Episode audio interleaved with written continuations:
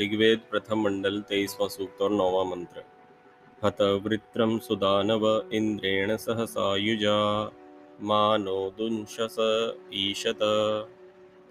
पदार्थ, हे विद्वान लोगों, आप जो सुदानव उत्तम पदार्थों को प्राप्त कराने, सहसा, बल और युजा अपने अनुषंगी आनुषंगी इंद्रेण सूर्य व बिजली के साथी होकर वृत्रम मेघ को हत छिन्न भिन्न करते हैं, उनसे न हम लोगों को के दुंशसह दुशंसह दुख कराने वाले माँ ईशत कभी मत पूछिए भावार्थ, हम लोग ठीक पुरुषार्थ और ईश्वर की उपासना करके विद्वानों की प्रार्थना करते हैं कि जिससे हम लोगों को जो पवन और सूर्य की किरण व बिजली के साथ मेघमंडल में रहने वाले जल को छिन्न भिन्न और वर्षा करके और फिर पृथ्वी से जल समूह को उठाकर ऊपर को प्राप्त करते हैं। उनकी विद्या मनुष्यों को प्रयत्न से अवश्य जाननी चाहिए। इस मंत्र में वायु के बल की चर्चा की गई है कि वायु कितना शक्तिशाली है। तो यहाँ बताया जा रहा है कि ये जो पवन है, ये जल के कणों को ऊपर लेकर जाता है। फिर वहाँ पर मेघ, मेघों में इसे स्थित करके, मेघों को छिन्न भिन्न करके वर्षा भी करवा देता है।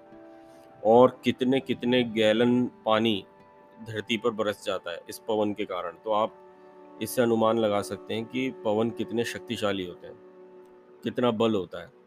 तो यहाँ पर दो प्रकार की प्रार्थना है। पहली तो है विद्वानों से कि हे विद्वान लोगों, आप जिस प्रकार से पवनों को संभालने और उनसे कार्य लेने की विद्या को जानते हैं, यानी कि पवन के गुण, धर्म को समझते हुए उसको किस प्रकार से उपयोग में लाना चाहिए ताकि वह हमारा अनिष्ट ना कर सके, परंतु हमारी उन्नति करे। वह फ़िज़िकल लेवल पे हो या मेंटल लेवल पर हो, किसी भी लेवल पर हो, वो हमारी उन्नति कर सके।